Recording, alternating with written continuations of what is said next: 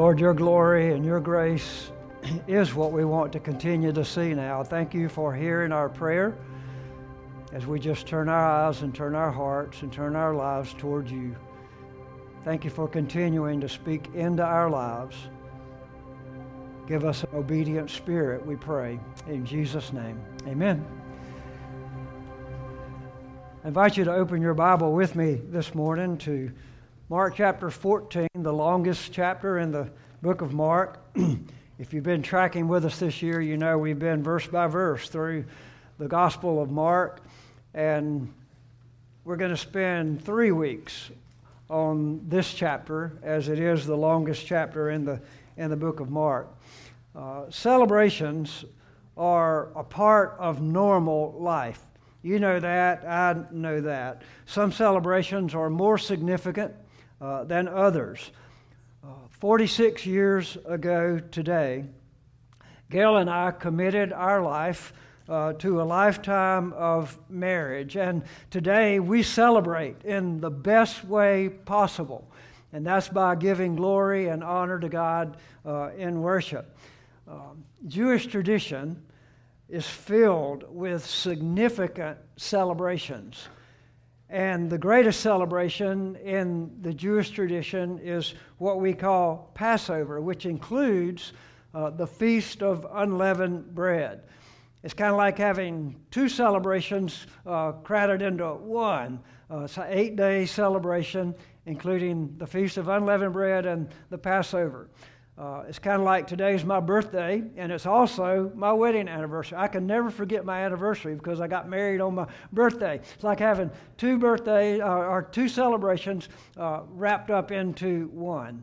Um, this is a great day details of the celebration that we know as Passover or the Feast of Unleavened Bread uh, are included in Exodus chapter 12 and Numbers chapter 9. We have very specific details given for these celebrations.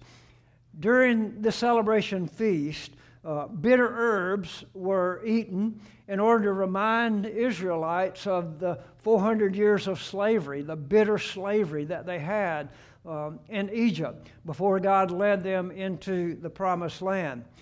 They ate lamb during this celebration because it reminded them of the, the blood of the lamb that was placed over the doorpost and over the mantle so that the death angel would pass over the families of the firstborn son of the Israelites as God prepared them to exit from uh, Egypt.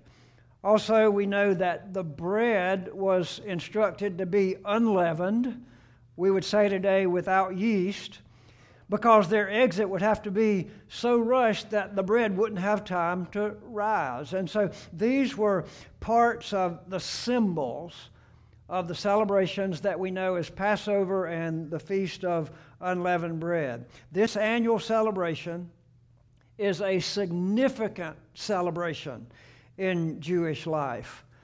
And it's interesting that God chose the week of the Passover celebration in order to offer the world, and that's you and me, the greatest gift that the world could ever receive. And it's almost paradoxical, it's almost strange that this celebration highlights the purpose that Jesus came into the world, and that was to die on the cross, to shed his blood, to pay the price for the penalty of our sins. So that's the background to the passage that we have today. So you have your Bible open to Mark chapter 14. Let's read together verses 1 through 9. You follow along as I read along loudly, out loud. It was now two days before the Passover and the Feast of Unleavened Bread. And the chief priests and the scribes were seeking how to arrest him by stealth and kill him. For they said, Not during the feast lest there be an uproar from the people. And while he was at Bethany in the house of Simon the leper, as he was reclining at the table, a woman came with an alabaster flask of ointment of pure nard, very costly. And she broke the flask and poured it over his head. There were some who said to themselves indignantly, Why was the ointment wasted like that? For this ointment could have been sold for more than a hundred denarii and given to the poor. And they scolded her. And Jesus said, Leave her alone. Why do you trouble her? She has done a beautiful thing for me. For you always have the poor with you. And whenever you want, you can do good for them. But you will not always have me. She has done what she could. She has anointed my body beforehand for burial. And truly I say to you, wherever the gospel is proclaimed in the world, what she has done will be told in memory of her. God, thank you today for your word. Your word is truth to us. And I pray that we will take the truth of the message of your word today and let it change our life. God, change lives here today through the power of your word. In Jesus' name, amen. So Jesus called disciples to follow him. We've seen this throughout our journey through the Gospel of Mark. It's interesting to me that not everyone, though, chose to be a disciple of Jesus when he walked here on this earth. Jesus is calling disciples today. We've had seniors and families up here before us representing years of achievement in school. Throughout the lives of every one of these students and every one of these families, as well as everyone else in our audience today, there have been times in your life where Jesus has reached out to you and called you to be one of his disciples. The sad thing is that just like in the first century, not everyone chooses to be a disciple of Jesus. I pray today if you came into this room not understanding and not knowing how to follow Jesus or choosing not to follow Jesus, that before you leave here today, you will become a disciple, a growing, learning disciple of Jesus Christ. The greatest celebration in life comes to those who are willing to sell out to Jesus. The greatest celebration in life comes to those who make Jesus Christ the highest priority in life. And that's what this scripture passage is calling us to today. There are four choices that are presented in this passage, so let's look at them. First of all, some plotted to kill Jesus. We saw that in verses 1 and 2. And it was now two days before the Passover and the Feast of Unleavened Bread. And the chief priest and the scribes were seeking how to arrest him by stealth and kill him. And they said, Not during the feast, lest there be an uproar from the people. Now, this group of people that Mark describes here as the chief priest and the scribes were what's known as the Jewish Sanhedrin. There were 71 members to the Sanhedrin. They were made up of chief priests and they were made up of scribes. They were the religious leaders of the day in the first century. It would sort of be like today the Supreme Court that we have in our country in a religious sense. So, why were these leaders motivated to kill Jesus? Why did they want to find the opportune time? Mark's gospel says by stealth, in other words, to sneak up on him, secretly capture him, and take him away and, and kill him. Well, there were a number of reasons. See, Jesus had boldly challenged the fundamental foundation of the lives of what were supposed to be these religious leaders. He called them out for who they were. Jesus had disrupted their leadership security, and people were beginning to doubt the fact that they led to the path to the heart of God. He had revealed that their life was really a scam. They, they were supposed to be representing God to the people, and they had no personal relationship with God whatsoever. And so Jesus had called them out. He had opposed their authority, and so they plotted to kill him. So these people did not want to arrest Jesus at the Passover because Jesus had gathered a lot of popular following, a lot, a lot of popular uh, following where Jesus had healed people, he had set people free from lives of misery, he had given them back life, a new life, and so forth. And there was a large crowd of people who had followed Jesus, and so these religious leaders were afraid of the people. The Bible says in verse 2 not during the feast, lest there be an uproar from the people. They also knew that an uproar from the, from the people might call attention from the Roman government, and they might step in and just kind of smash the riot that would take place if Jesus were arrested and killed during the Passover. I don't know how many of you saw the movie Gladiator, but the movie Gladiator shows a good example of the kind of vengeance that Rome took on the rebellion in Jerusalem and Israel during the first century. So the question became what will we do with Jesus? And I have to ask you that question today. What will you do with Jesus? Students, when you take that next step that Evan was talking about this morning, your next step in life, whatever it may be, you may go into the workforce, you may go to school for more education, whatever arena that is, what will you do with Jesus? You'll have an opportunity to boldly stand for Him. Or many take the popular choice and reject him. You have a choice.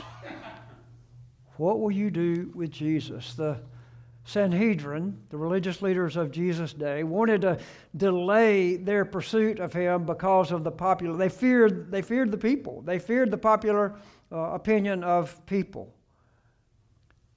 Don't let fear of popular opinion of students around you who make fun of you for wanting to follow Christ. Don't let that deflect you from knowing Jesus and following Him and making your life count for Him. So the Jewish leaders had decided they were going to wait till after the Passover to pursue Jesus, but God had another plan. God knew that this was the perfect time to reveal to the world who Jesus was. The Passover celebration was a picture of the blood of the Lamb being substituted for the sin of Israel. The Passover lamb died as a substitute for Israelites who were liberated from slavery in Egypt. And every year, this Jewish celebration called Passover recognized and celebrated the fact that God had substituted a blood of the lamb to cover the sin of Israel. But God's time was perfect. And God chose this time and this place for the Lamb of God, Jesus, the perfect, sinless, spotless Lamb of God, to sacrifice His blood to take away the sins of all who would put their faith and trust in Him. Is that you? Have you come to that place in your life where you have trusted the blood of Jesus Christ to take away your sin? I pray that you have. The old covenant is replaced by the new covenant. The blood of the Lamb physically is replaced by the blood of Jesus Christ physically, who shed every drop of his precious blood to show you how much He loves you. But sadly, most of the world did not follow Jesus in the first century. And even sadder than that, after 2,000 years of this story coming to life for you and me through God's Word, many reject Jesus today. And in a real sense of the world, in a real sense of the word, continue to put Jesus on that cross. In the first century, I mean, excuse me, in the 19th century, there was a man by the name of Frederick Nietzsche who proclaimed that the age of enlightenment had eliminated the need for God and that there was no need any longer to believe in the fairy tale about Jesus. How sad that somebody would become so smart, so intellectual, so enlightened that they miss the great sacrifice that Jesus provided for you and me to pay for the price of our sin. Today, when a person is apathetic about what Jesus has done, when a person will not accept the simple message of salvation that Jesus offers, even by refusing to accept Him, we literally are turning our back on him and rejecting him, just like the Sanhedrin was doing in the first century. So, once again, here's my question What are you doing with Jesus? Verse 3 picks up another choice that we have of what we can do with Jesus. Some honored Jesus, and this is the heart of the story. This is the big part of the story today. In verse 3, while he was at Bethany in the house of Simon the leper, he was reclining at the table. A woman came with an alabaster flask of ointment of pure nard, very costly, and she broke the flask and poured it over his head. Now, first of all, notice that this event took place at the house of Simon the leper. You know what leprosy is? Leprosy, especially in the, in the first century, was this dread skin disease. Leprosy would eat at your skin and destroy your physical body until you died. And there was no cure for leprosy. Simon was hosting Jesus, and Mark describes him as Simon the leper. And so obviously, Simon had been cured from this incurable disease. And we read in the first chapters of the book of Mark, in fact, in chapter 1 of the book of Mark, in the very first chapter, we're introduced to the fact that Jesus healed a leper. Throughout the ministry of Jesus, he constantly healed lepers. And so, most likely, Simon was one of these lepers who had been healed by Jesus. And so, to pay honor to Jesus, he hosted him at a meal in his house. And Mary interrupted this meal. She interrupted the party to honor Jesus in a most unusual way.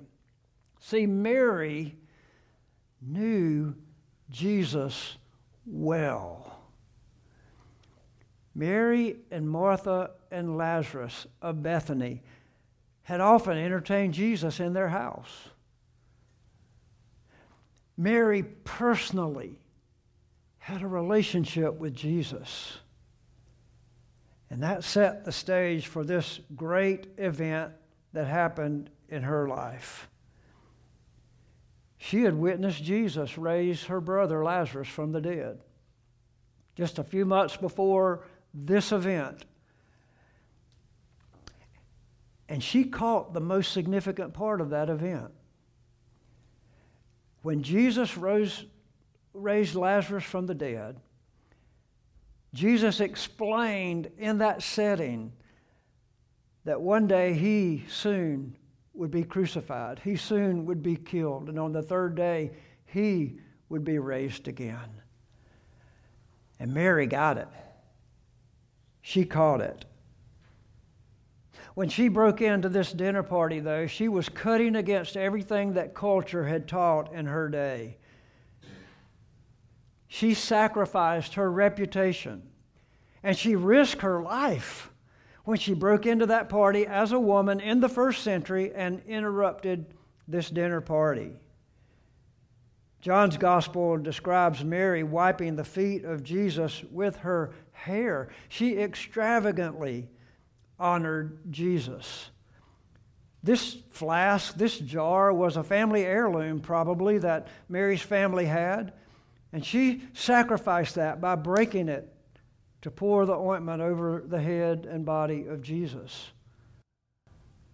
The nard, the perfume, was worth a whole year's wage. Imagine whatever you earn in a year, taking that much money and sacrificing it to anoint the body of Jesus for his burial. What a sacrificial ministry she offered to Jesus. And she did that at the expense of her reputation. She did that at the expense of what people would do to her because of breaking the custom of her day.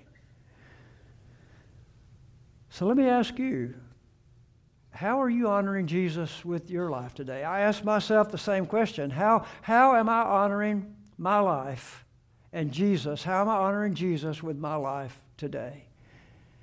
There are two ways that everybody here can honor Jesus today. One way you can honor Jesus is by receiving the gift of salvation that he offers you. In fact, there's no greater way to honor Jesus than that. And additionally, there's no greater way to dishonor Jesus than rejecting his message of salvation. He died on the cross and shed his blood to pay the price for the penalty of our sin. And like Mary, we honor him when we accept that gift, when we receive him and ask him to forgive us of our sin, and we repent of our sin and turn away from our sin and turn to saying, Here am I, Lord. Take my life and use it for your glory. There's no greater celebration in life than that.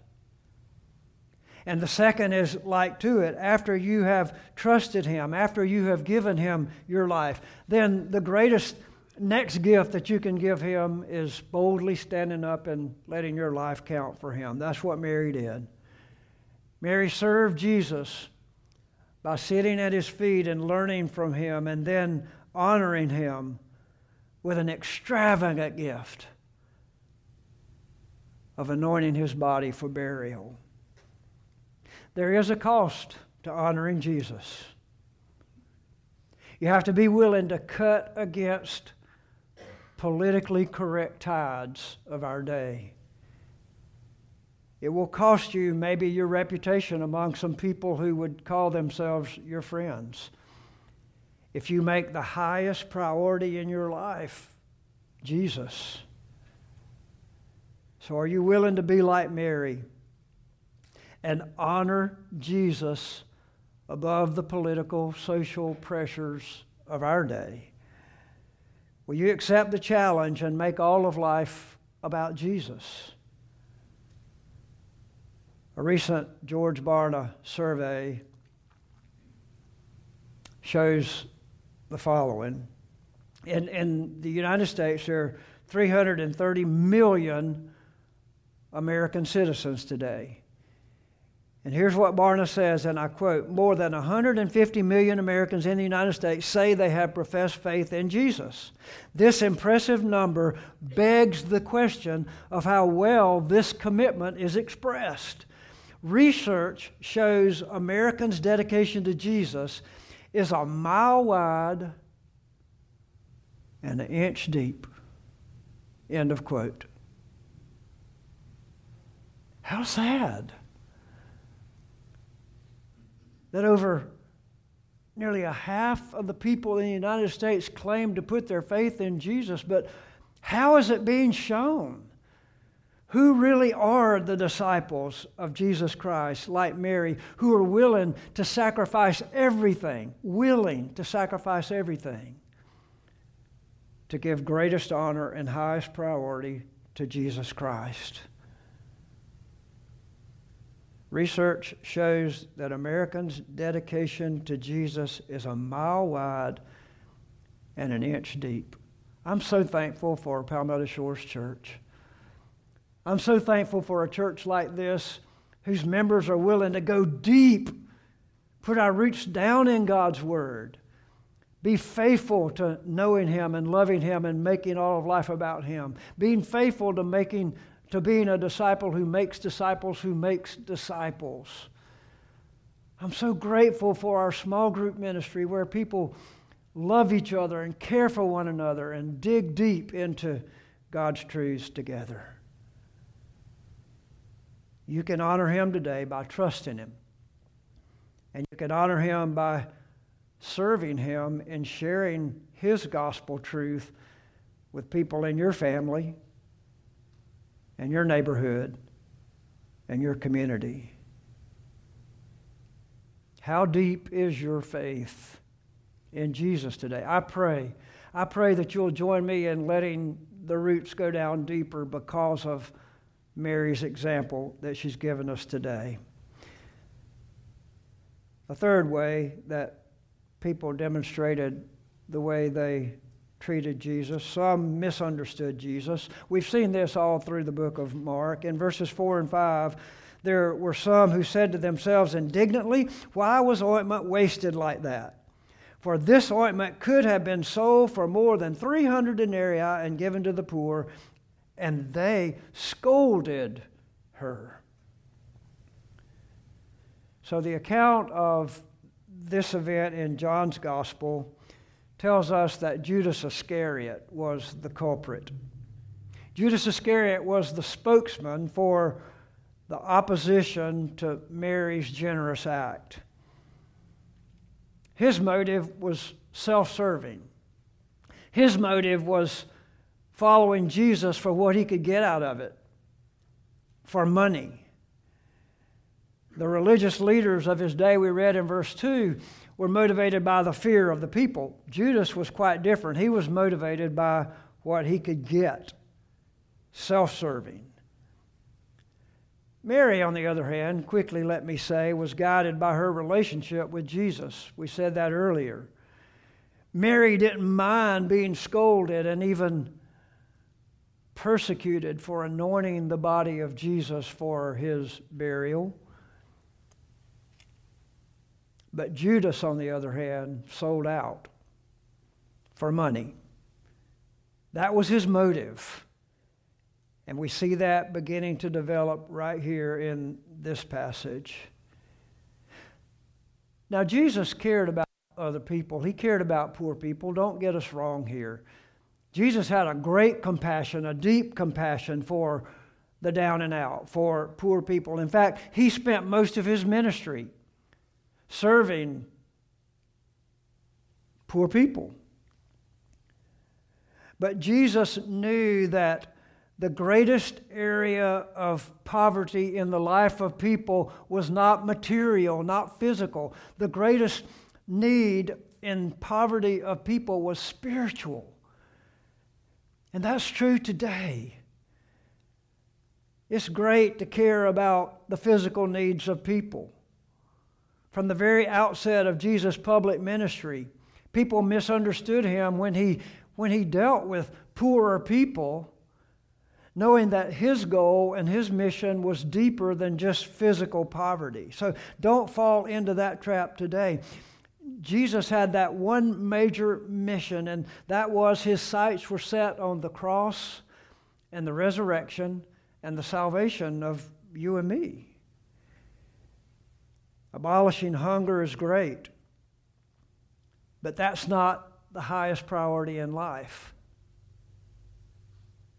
Helping people who are abandoned and abused and serving social injustice issues is great, but it's not the highest priority. In fact, all of those issues should be fruit of dealing with the deeper issue, and that's the spiritual issue, and that's what Jesus was saying here.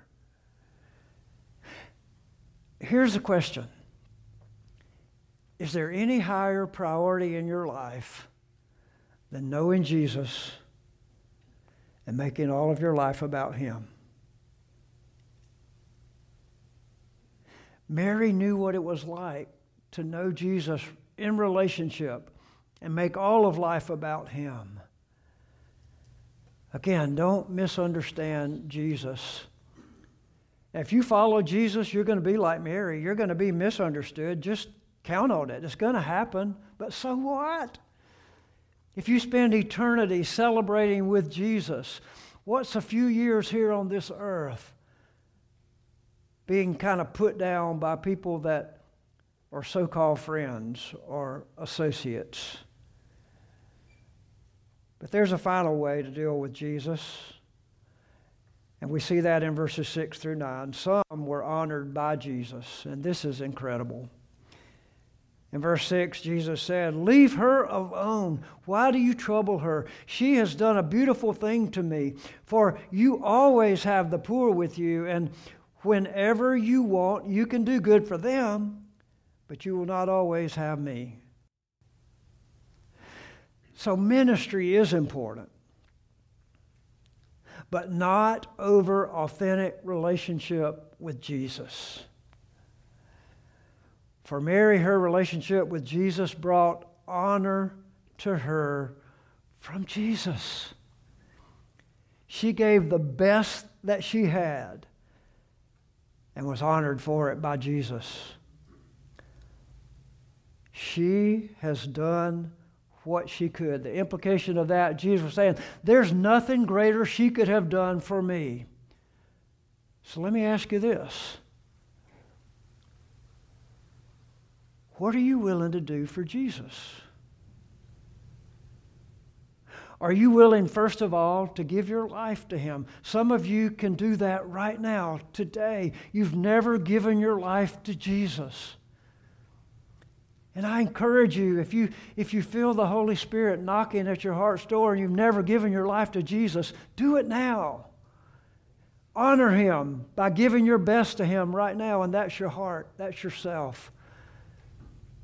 That's all that you know about yourself. Give it to Him and honor Him that way today. He said, There's nothing greater she could have done. What a legacy. What a legacy.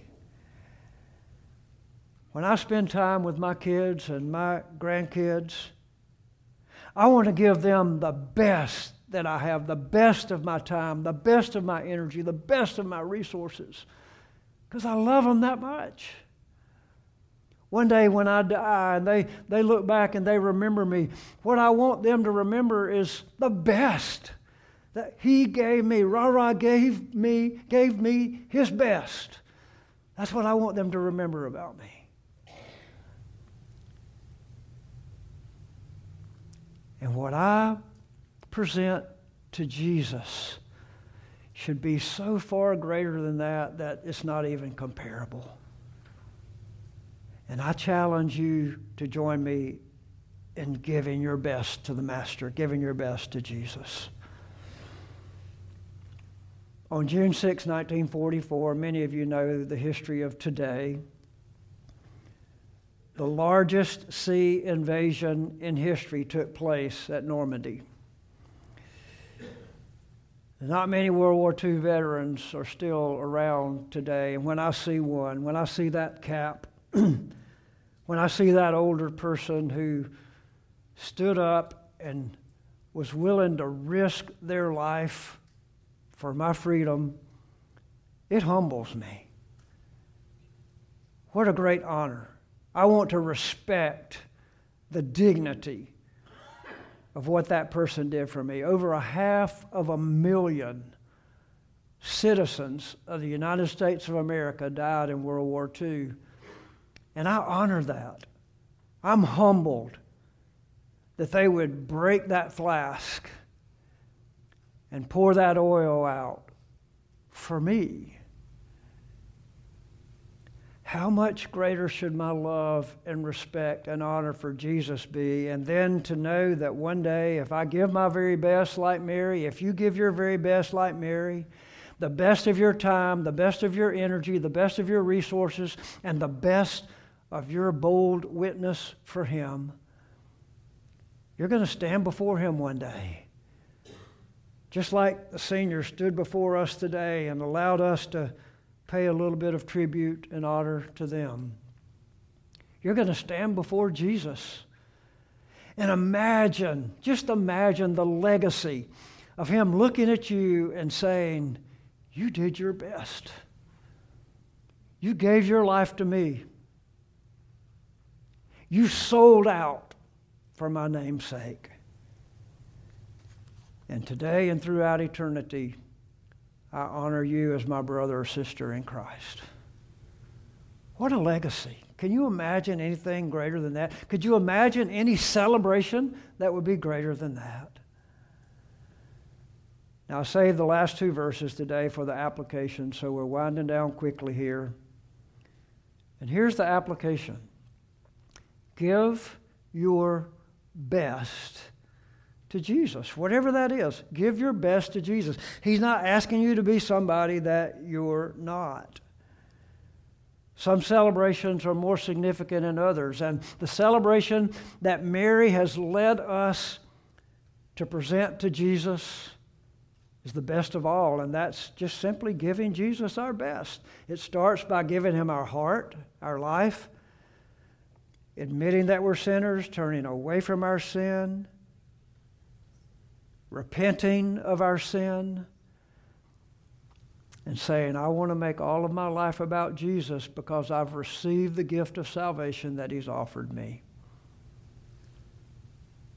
Don't miss that opportunity. But can you imagine how Mary felt when she heard these words in verse 8? She has done what she could. She has anointed my body beforehand for burial. And truly I say to you, wherever the gospel is proclaimed in the world, what she has done will be told in memory of her. Can you imagine Jesus saying that about you? It can happen. And the way it can happen is by trusting Him, receiving His gift of salvation, and saying, Okay, God, I don't have a lot to give, but everything I have, everything I am, I give to you. One of my best friends, a member of our small group, is Bobby Hughley. Bobby writes a monthly blog, and I always love to read Bobby's blog because it's always so intriguing. He, he has something in there that always just captures my attention and captures my life. This past blog that he wrote was about an African man, an evangelist named Nicholas Bhengu, B H E N G U. Nicholas Bhengu was born in Africa, and the story begins with two missionaries from America who went to Africa and they spent their life, invested their life in sharing the gospel in Africa. And they were not very good at what they did. They would travel from village to village sharing the gospel, and they had very, very, very little result from people responding. There was a little boy they had that helped them carry their equipment, a little African boy who carried their equipment. After a number of years of what was deemed by the mission board that had sent them to Africa, the mission board called them back to the United States because they were being ineffective in their work.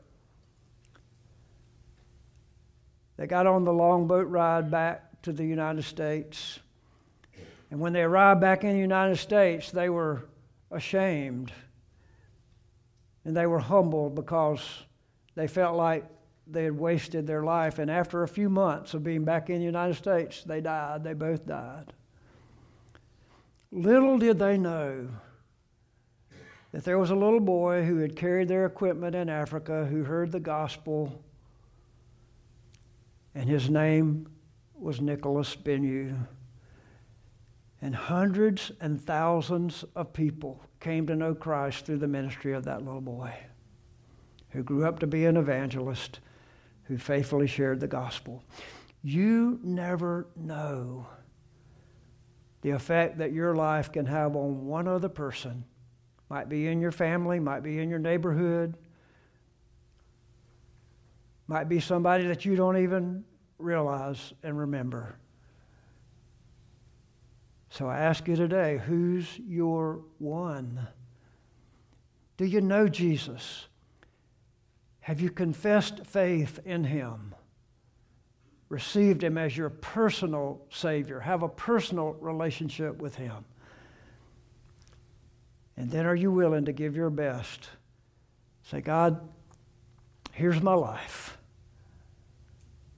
I want you to take it and use it for your honor and your glory throughout my life.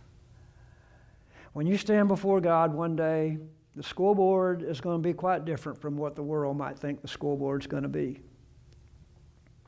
The school board is going to be Did you do your best? Mary did. And I pray that you will as well. God, thank you today. What a celebration. What a celebration. I can just imagine when we all get to heaven and we realize as we stand before you that you've not called us to be somebody else, you've not called us to do the work of somebody else. You've called us to be ourselves. You've called us to trust you and give our lives to you, receive the gift of your salvation. And then you've called us to be faithful in giving our best to love you and to let you love us and to take whatever we have and whoever we are and use our life for your glory. This morning, if you're here, let's everybody bow your heads and close your eyes. If you're here today, and you've never asked Jesus to come into your heart, but today you feel that Jesus is knocking at your heart's door. And today you want to give your life to Jesus. Nobody's looking around. I'm not looking around. This is between you and God. If you're willing to say, God, I want to take that first step, I want to give my best to you today by just simply receiving your gift of salvation. Just pray and say, God, I admit that I'm a sinner. And I don't understand everything about your forgiveness, but I ask you to forgive me of my sin. I ask you to cleanse me from every wrong that I've ever done. And I want to spend the rest of my life living for you. If you're willing to make that commitment today, Nobody's looking around. Would you just raise your hand up and then put it right back down and say, God, today I want to receive your salvation. I want to give my life to you. And Father, I don't know who raised their hand and who didn't today, but I know your Spirit's moving in this room. And I pray that if, if someone has given their life to you, I thank you for that. I celebrate that today. I celebrate the hundreds of lives who have heard this message today and have given our lives to you. And I pray that for the rest of our life we would give of our best to the Master, give of our best to you, Lord Jesus. That's my prayer, God. I give it all to you in Jesus' name. Let's stand together and continue to worship.